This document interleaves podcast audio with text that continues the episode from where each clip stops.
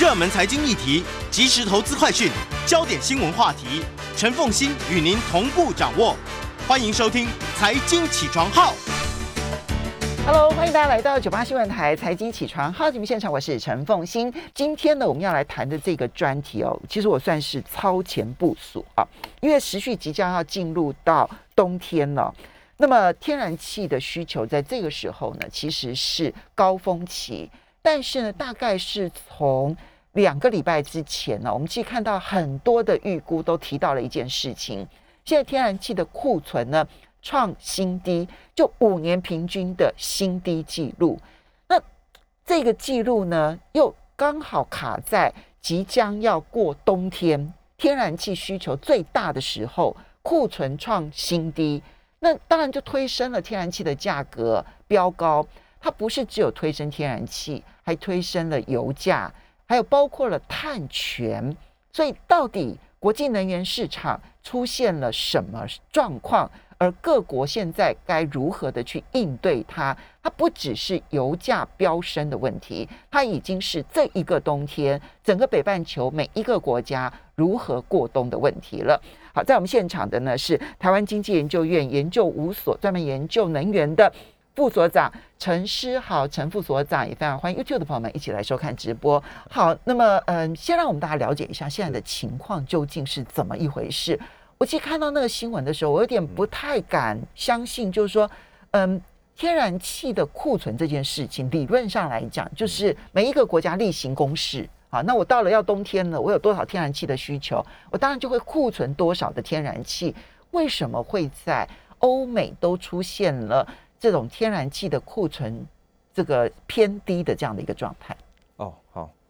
呃。主要的原因还是在于最近欧洲哈，尤其是英国，它本身对天然气的需求忽然的急速的升高，尤其在发电的需求。嗯、呃，因为我们知道过去几年，呃，减碳这个议题其实全球大概都蛮重视的，所以所谓的能源转型一直是呃各国采取的一种新的能源政策。那当然台湾也是朝这个方向在发展。嗯，那能源转型最重要的就是希望能够转到绿能嘛，或是所谓的再生能源。可是，在现阶段，我们还是需要一个很重要的桥接的能源。那这个能源基本上就是天然气，因为天然气的碳排量它它比大概煤炭少了四十五，比油大概少半呃三十 percent 啊，三十 percent，所以它会是我们现阶段很重要走到未来以绿能为主的一个世代之下，我们必须要有的一个桥接的一个能源。所以大家都大量的使用天然气，然后呢减少煤炭的用量。那可是最近英国发生了一些事情啊，主要就是因为，呃，过往它的风力发电基本上蛮充裕的哈，尤其是去年年底的时候还超过百分之四十几，哇，大家都非常高兴。风力发电占比达到百分之百分之四十，对。但是呃，应该说整个再生能源了，加上风力，风力大概是二十五 percent 这样子哈，所以就已经超越了化石能源，所以那个时候要形成一个新的里程碑了哈。可是今年以来，呃，英国的风风况不太好，它大概从平均可以提供英国百分之二十到二十五的那个发电占比，降到剩下大概百分之七，差这么多？对，差这么多。那这个时候呢，在传统上，它燃煤电厂又已经呃不再使用嘛，所以所以它就唯有就大量使用天然气发电。OK，啊，所以让天然气的需求整个拉上来。可是英国的风场不是公认是最好的风场吗？结果也出现到这么急剧的变化。可以供电百分之二十五，降到只能供电百分之七。对对，所以再生能源它当然跟气候的关系很大。那最近几年，应该说今年比较奇特的气候的异常，不光是英国风力发电不足，以前一阵子我们台湾也缺水嘛，嗯、所以呃也造成了一些小小的影响。嗯、那事实上，呃，中国大陆就是这是限电，限电它不是现在才开始，它从年初就开始慢慢开，尤其是广东已经很久了，好几个月了。那它的主要原因也是在于说，广东它基本上是靠其他的省份把电往广东送。嗯，那在水力发电非常发达的云南跟四川那一带，今年也缺水，所以他们也没有、哦。没有水力发电足够的可以往那个广东省送，所以广东很早以前，大概是三四个月以前，五六月就开始限电了。嗯，只是最近台中国大陆限电的比较严重，开始往江浙江跟浙商去对。去去扩了，从珠三角到长三角都都有这个现象。嗯。那最大的原因就是，呃，中国大陆当然不是减少煤炭嘛，因为嗯。他们“十三五”快要结束了，这个是硬指标，习主席的硬指标不行，一定要达成，嗯。所以他就是开始控制煤炭的用量。嗯。那不巧最近又碰到天然气价格飙涨，所以中国大陆也减少使用天然气发电。嗯。导致电的真的不够，所以中国大陆限电很严重。嗯，那欧洲产生这个水力发电又不足，对，所以它是整个都全部加起来，所以嗯那那只好就开始大家限电了。嗯，那欧洲又碰上俄罗斯，它那个最近送到送到欧洲的这个天然气的销量有点减少了。嗯哦，那当然它的原因我们不是特别理解，可是看起来它的数字看起来它销量就减少了。嗯，哦，再加上那个北溪二号的商转对，呃，被延宕，本来以为九月份要上转嘛，后来延宕了，那这都会造成市场很大的预期心理了。嗯哦，所以导致最近其实全球都在抢气，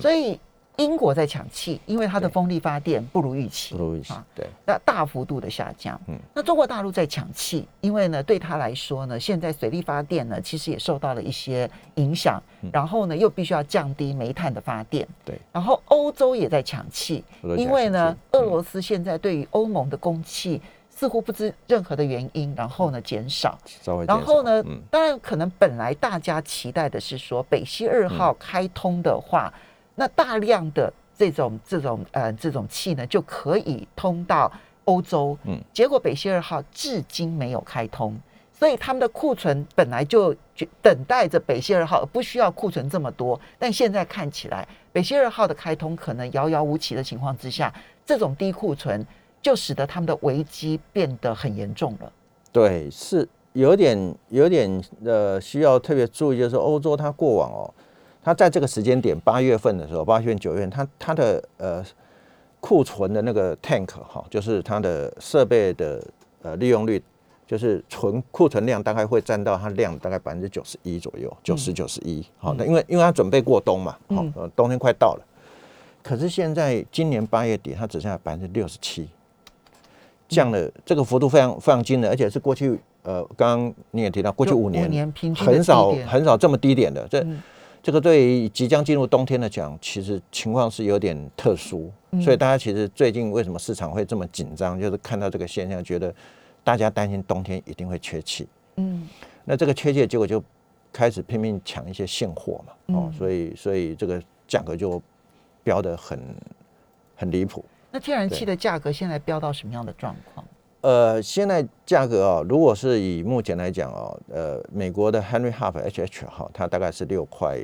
一、六块二左右，嗯每个美金百万 BTU 了哈。我们百万 BTU 是天然气的交易价格嘛，嗯，那它从年初到现在大概已经涨了一百多趴了，一百三十几，所以一点三倍。一点三倍。嗯可是欧洲的天然气涨得更凶，它涨了一点八倍。OK，对，它现在大概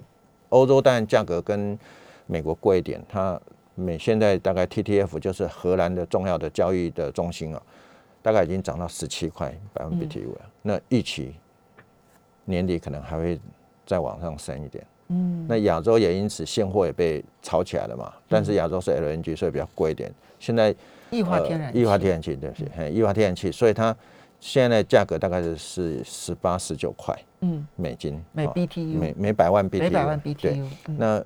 但是曾经十月份交割的日本呃东部电力公司，我们看到了，他曾经买过一船最贵的二十九块，每百万 BTU 二十九块。对，所以那个价格是非常你你看到美转换美国其实才六到八块，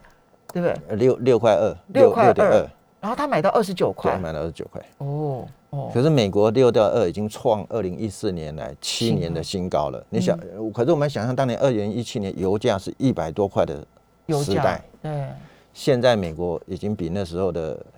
那个价格，天然气价格比那时候还高了。所以天然气这次真的是非常的、非常的价格的的这个飙涨哦，有点让人家心惊胆跳。而且日本的这个抢货的嗯行为可以看得出来，现在很多人因为担心过不了冬，所以现在是有只要只要有现货就买，已经不问价格了吗？看样子是这样，因为我们看全部十月份、十一月份，它大概平均大概都二十四块、二十五块。OK，对这个价格，我们过去比较少看到这么频繁的出现了、偶尔会出现，但是一直都是大家都用这个价格，这在过去真的是很少看到。以前超过二十块美金，大家就已经觉得哇，这个价格已经太太惊人了。嗯，好，不过还好，台湾是还好，因为台湾用的很多是用那个呃长约嘛，长约那长约目前算起来大概是大概还十十块、十一块左右啦。我们就算想抢也没办法抢，因为我们其实没有足够的除油除气槽。对，呃，这这是是是，但是我们除槽的限量，但是量当然是比较少了。对对对对。不过台湾的特质哈，因为我们不是天然气拿来，不是用来呃做暖气用的，对所以我们冬天的用量其实没有那么么高。多对，对所以我们需要用现货的时间呢，大概反而是夏天，OK，因因为我们要发电嘛。没错哦夏对对天的发电发电量对。所以冬天其实我们看到就是越往北边的国家，可能压力就对对对越大。，哈。没错，一点都啊没错。可是它现在影响的不是只有天然气哦，它现在影响的是包括了油价，甚至于你看到欧洲的碳权交易价格也创了历史新高，这对这是另外的联动性了吗？当当然，因为现在碰到的困境就是天然气货不够嘛，那大家只好改用，会采用油。嗯，那你会把油的需求拉上来，油价也因此被拉高。这个跟过去真的有点不太一样，过去都是石油价格来带动天然气价格，这是转反现在都翻转过来，是天然气价格带动油价。我们稍微休息一下。那么我看到高盛的预估是说，可能带动呢一天增加两百万桶的石油消费，但陈副所长说不止。我们休息一下，马上回来。欢迎大家回到九八新闻台财经起床号节目现场，我是陈凤欣。在我们现场的是台湾经济研究院研究五所副所长陈诗豪陈副所长，也非常欢迎 YouTube 的朋友们一起来收看直播。所以副所长，其实这一波的能源风暴，从天然气，它因为尤其冬天天然气如果供应不足的话，那对于整个稍微呃纬度高一点的北半球的国家来讲，那影响都是极大的哈。那对，那这一步，这个你你你从这个大概北纬，我想北纬这个呃北纬多少？北纬北纬一定程度以上，哎，三十度吧，三十三十度以嗯上的这一些国家，其实都是属于高消费力的国家，对，那影响都会非常的大。我们刚刚讲天然气这一波的短缺，它导致的天然气的价格，其实欧美国已经算是涨最少，涨一点三倍嗯，欧洲涨了一点八倍。那现在亚洲从日本去抢货的状况来看，它可能甚至于不惜这个两倍、三倍的价钱在抢。它影响的不是只有天然气，还包括了石油消费。那现在石油消费的预估是怎么样的变化？呃，石油消费当然，OPEC 它曾经预估大概二零二三年回到我们以前的水准了哈。不过这两年大概比较压抑哈，比过去大概每天一亿桶这样子的水准，大概少了大概将近一千万桶哦。嗯但是这一波天然气呃缺了哈，缺天然气，大家会转换使用油去发电哦。这样的情况之下，会使得这个石油的需求一定会拉上来。嗯，那我们看到几个报道哦，大概就当高盛您啊凤凤清刚才提到，高盛大概两百万桶，但是看到报道，他说最高可能会影响到五百零五万桶，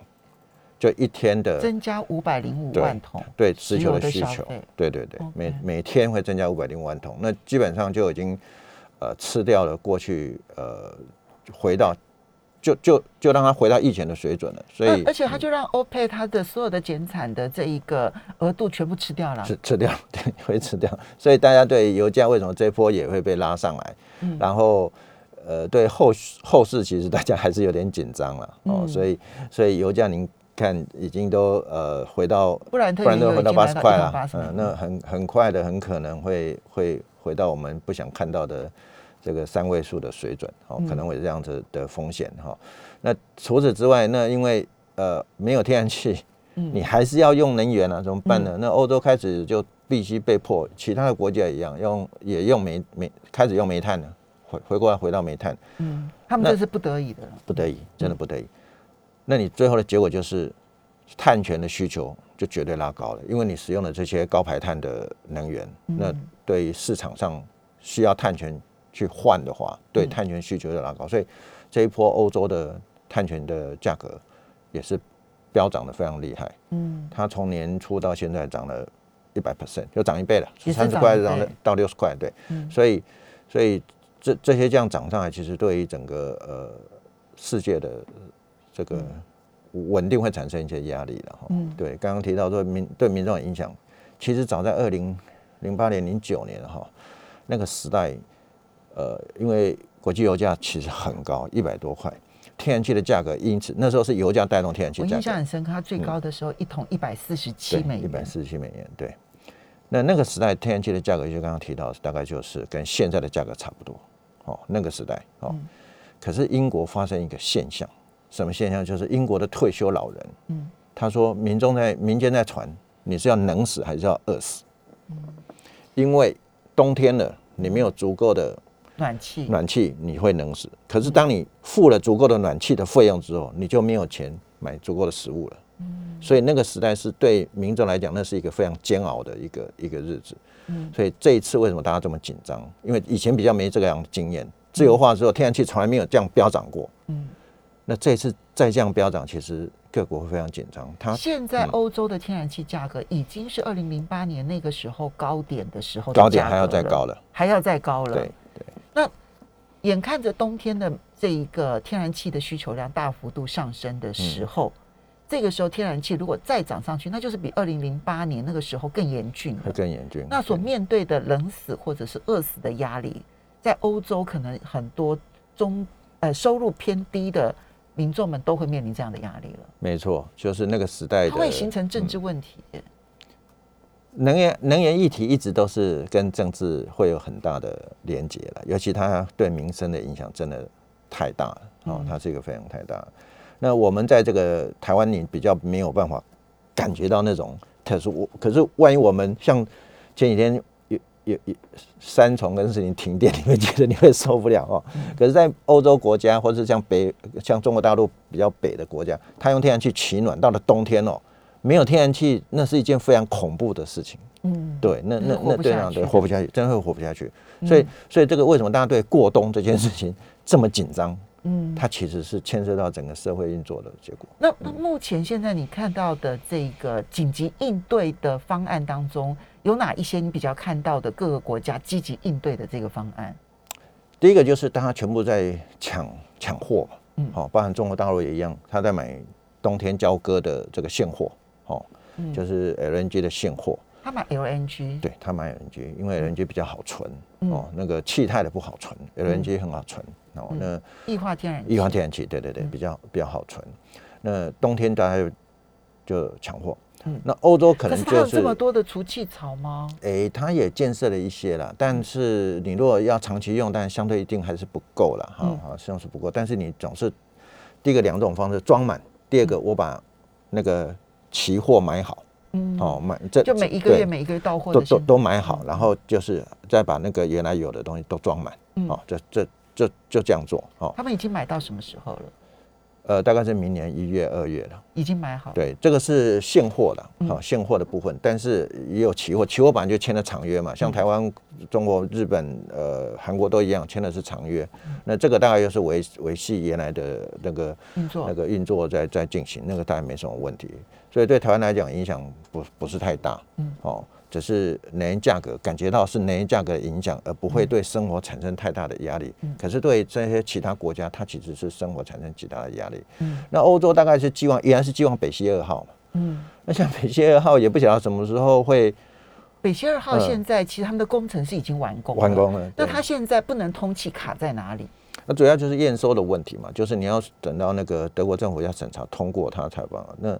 那现在就是呃要验收，你一定要有第三方的这个检验的公司去确认它是符合相关的规范的。嗯那目前因为美国是不是针对它的态度有点暧昧啊，所以导致导致这些其他的验证机构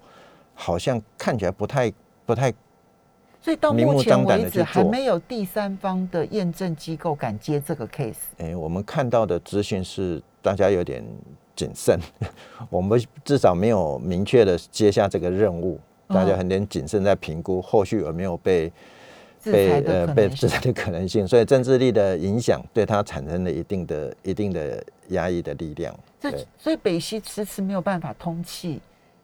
恐怕也跟这个没有办法，就第三方验证单位不接这个案子，那他就没有办法通气。对，那对于俄罗斯来讲，嗯，他当然也有可能就是我借着减少供气来压迫欧盟赶快的去验证通过北溪二号。有可能，他就让你感觉到痛嘛。这嗯这次就很痛啊，因为这次无来由的欧洲的从俄罗斯进口的天然气是减少的，嗯再加上欧洲本身自产天然气也在也在减少，为什么？嗯。它的矿已经衰竭了。第二个就是大家本来就想到有北溪二号了，我自己的先先不要产了、嗯。所以荷兰有个很大的气田，它本来是到二零二三年就要整个下档了，嗯。可是后现在大概重新思考了，嗯。可能不止不让它下档，搞不好还要增加它的产量。嗯。哦，就是说它原来的构想是有这样子的这么大的一个一个一个新的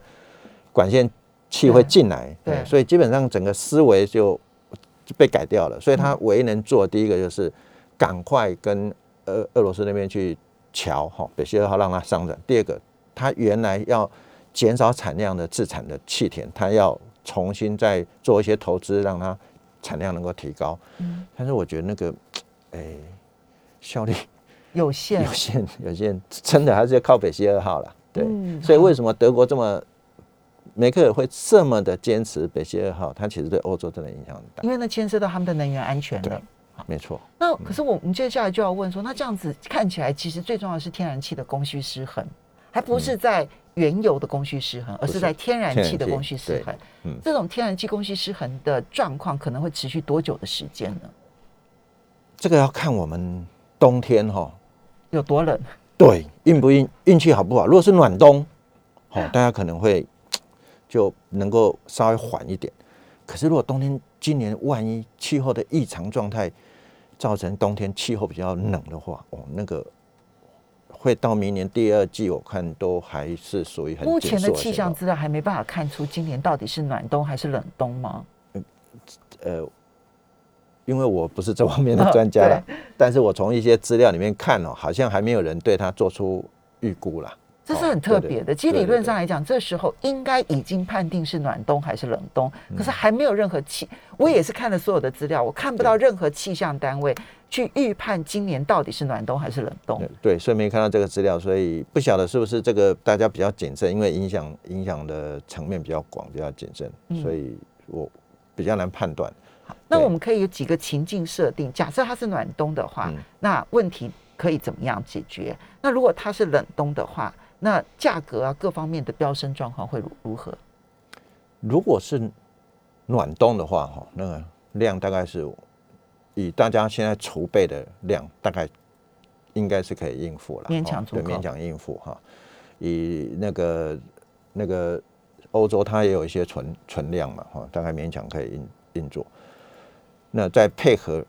再生能源的发电可以起来的话，是比较好了，哦。嗯可是万一如果是冷冻的话，哈，这个可能到明年的第二季嗯，都会是一个要到明年第二季对了，对我我不是说冬天过了就算了。呃，它的效应会往后扩，就是它价格它不会那么快的掉下来，嗯，所以它价格会延续下去。对，所以我看我下次应该要请彭启明来谈一下，就是为什么今年英国的风不见了，然后又为什么今年到现在冬天到底冷不冷不知道呢？我们休息一下，马上回来节目现场了。欢迎大家回到九八新闻台财经起床号节目现场，我是陈凤欣，在我们现场的是台湾经济研究院研究五所副所长陈诗豪，陈副所长也非常欢迎 YouTube 的朋友们一起来收看直播。我们来看这一场的能源危机哦，比我们想象中的范围更加的广泛。当然，每一个国家每一个国家的状况啊，那呃，我们刚刚在广告期间的时候，我们的网网友已经这个告诉我们，就是说英国哈，在上个礼拜有非常多的足球赛取消了取。消。取消的原因呢，不是因为疫情，而是因为呢没有办法加油，然后呢就就真的是 真的是车辆没办法加油，所以呢球队没有办法到没有办法到这个其他城市去比赛，对，所以那个足球就比就取消了。那我说不会啊，你你油也没有涨到说加不起油啊。他说哦不是，是因为呢加油站根本没有油。没有油，所以他们就没办法去加油。好，那为什么会没有油呢？因为脱欧了之后呢，他们的运输卡车的司机呢，那么主要都是欧盟的移工。对，那现在移工不能进来了，所以呢，他们没有运输的卡车司机，所以就没办法从这个港边把石油给运输到这个加油站，所以有九成的加油站现在空油。空油，对对，好，OK，这是目前当然你要各国的面对的状况不同。那我们现在就要来看，这失衡要看天气，老天爷来决定。对，老天爷第一个要决定的是风的大小，嗯老天爷第二个要决定的呢是天气的冷暖啊。天气如果是冷冬，那问题很严重；如果是暖冬的话，那问题可能稍微好一点点。还有没有其他的变数是我们要观察，可能对于这一波能源危机产生的影响？其他大概就是地缘政治，刚刚有特别提到嘛，地缘政治的一些影响哈，除了政治力的介入哈，那因为对欧洲来讲，要解决长期而言哈，它的 solution 就是它的解决方案一定是北溪二号。嗯，那当然这个北溪二号对美国是一种是一种呃。是，是他不是那么喜欢了哈。嗯主要原因是美国也想卖天然气到欧洲去嘛。哦，嗯所以它是一个有一点点像是相互竞争的新的的太阳态势。第二个，它也对于不同区域之间，呃，政治政治相关地缘政治结合的一种，会让俄俄罗斯跟欧欧洲的连结度会更高。所以其实美国不太喜欢。那这件事情会不会影响到北溪二号？它能不能后续呃真正能够商转的时间能够往前压？那那是一个很大的一个。你们评估，如果北溪二号开通的话，欧洲的天然气危机就解决了吗？我我们认为可以解决，因为它的量够大，嗯它会让整个欧洲的这个市场哈，呃，不见得呃，就是不需要再靠原来的呃数量去存活，跟它自己的存量，它现在全部是靠自己的产量跟存量，跟一部分呃俄罗斯原来透过那个乌克兰过来进来的对，在嗯在这样实际上在苦撑。那当然，呃，这阵子比较麻烦，是因为美国的 LNG 出口的量还没有出来，因为前一阵子飓风扫了墨西哥湾，所以它其实，所以这一阵子刚好所有的因素全部加起来，其实那个飓风已经很久的时间了，到现在还没有恢复运作。呃，因因因为气井它油气井它它先关掉之后，它需要一段时间再恢复了，所以听说我们看资料大概还有百分之三十九的产量还没有产能对，还没有完全恢复，会造成一些影响。那价格是这样，它是跟边际的需求有关系嘛，你只要差一点，它就它就往上飙了，因为大家都缺。那这一次当然主要的原因也是也是在就刚刚凤欣提到的再生能源的天气的状况，因为因为这是整个出整个被挑起来，就是因为你的再生能源的发电不够，嗯，不够之后，那你但尤其是夏天是用电是是空调什么，这很重要也的一个是高峰对高峰，所以其实欧洲是有两个高峰，对台湾只有一个高峰。嗯，呃，所以基本上对于呃天然气的需求，在这个瞬间被被拉高了，因为天然气现在很麻烦，就是它是作为再生能源不够的时候，它要去补再生能源。啊，煤炭被减的时候，它又要去补煤炭，所以它是中间然后往两边扩，所以你只要中间两边一有风吹草动都要靠它，嗯所以这段时间就是两边都没有，所以它全部靠它，量就一下飙起来，所以短短时就会不够。所以我们要关注是北溪二号的一个动态。北溪二号如果能够开通的话，欧盟的危机解除了，那这个时候呢，天然气的价格有可能稍微去平稳。那这时候石油的问题会也就相对的被解决所以关键点是在对对对是在北溪二号。那如果说真的有了第三方的这个单位来去审查它的这个天然气的这个相关的接收的这个工作的话，大概还要多久时间它才能够开通？现在是因为没有人敢接这个业务哦，所以我们要先看有没有人敢接。这个不会太久了，就是主要是程序的问题了。哦德国它大概我相信大家都很急了。嗯哦，那程序的问题，你只要那个程序完成了，应该很快就可以执行。那整个设施、整个设备都已经其实都具备了，嗯，所以我觉得还是在程序上的一一个问题。好，那它会影响到亚洲吗？当然会，因为欧洲不够的话，价格会涨。那欧洲他们也会买 LNG 啊，他们也会买 LNG，、所以对于东亚我们这些使用，不管是呃我们日本、韩国、台湾跟中国大陆，甚至是印度，现在、嗯现在连菲律宾都要用 LNG 了，嗯嗯，所以大家都要用 LNG，所以它其实会让市场变得很紧张。嗯就是大家一起抢。那这一波亚洲为什么涨成这样，其实也是欧洲带头的。嗯嗯，因为 亚洲其实有百分之七十到八十是长约，那我们的现货其实大概是三十二三十的比率，比例而已。对，所以 对我们的价格的影响，感觉上价格标很高，但是平均来看的话，其实没有影响那么大。还好，对还好，哎，可是对欧洲就不一样，欧洲因为它就是市场的价格在那边波动嘛，它整个就拉上去了，那个那个影响很大。对我们影响是感受到油价之后才开始感受到，回头去感受那个天然气的那个上对上涨对。那所以我们来预判一下未来半年，这因为当然还有很多的变数啊，天气也是变数，嗯北溪二号也是变数，对然后这个呃这温度也是变数。是，那我们接着我们就要来看，但是还是要去预估一下，那未来半年的价格呢？呃，价格当然变化很大了，谁都谁都不敢太太有把握。嗯，但是我们看起来这个价格可能是不太能够回来，嗯就是说过往我们天然气一直是比较比油是其实是比较便宜的能源，哎、因为在同样热值之下，天然气是便宜的，就以热值，对对对就哎每每每一块钱产生的热值来看，天然气本来是比较便宜对的。，所以像现在你看布兰特大概油价是八十块的话，换算成天然气，它每百万 BTU 的话，大概是十四块半。嗯，可是您看哦，我们很多现货都已经拉到它的一倍了十。九块了，对，嗯所以其实这有点有点反转。我们觉得过去比较廉价的天然气的时代，可能可能很难再很难再回来。好，这是第一个我们必须要去认知的。就算这一波的天然气的能源危机解除了，它的价格也可能很难回来。这是第一个我们要去具备的。对，那可是油价也会因此飙到三位数吗？这个就跟我们直接荷包相关了。呃，油油价飙到三位数，这不是不是不可能哦，因为因为最近它呃大家的投资，其实大这几年大家对化石能源的投资是是有点比较迟缓的哦，嗯投资都都没有太太新的投资。那在既有的产能之下，你假设呃因为这种天然气的拉升，好、让油价其实它回到一百块，我觉得不是不可能。因为我们刚刚提到了，就是天然气的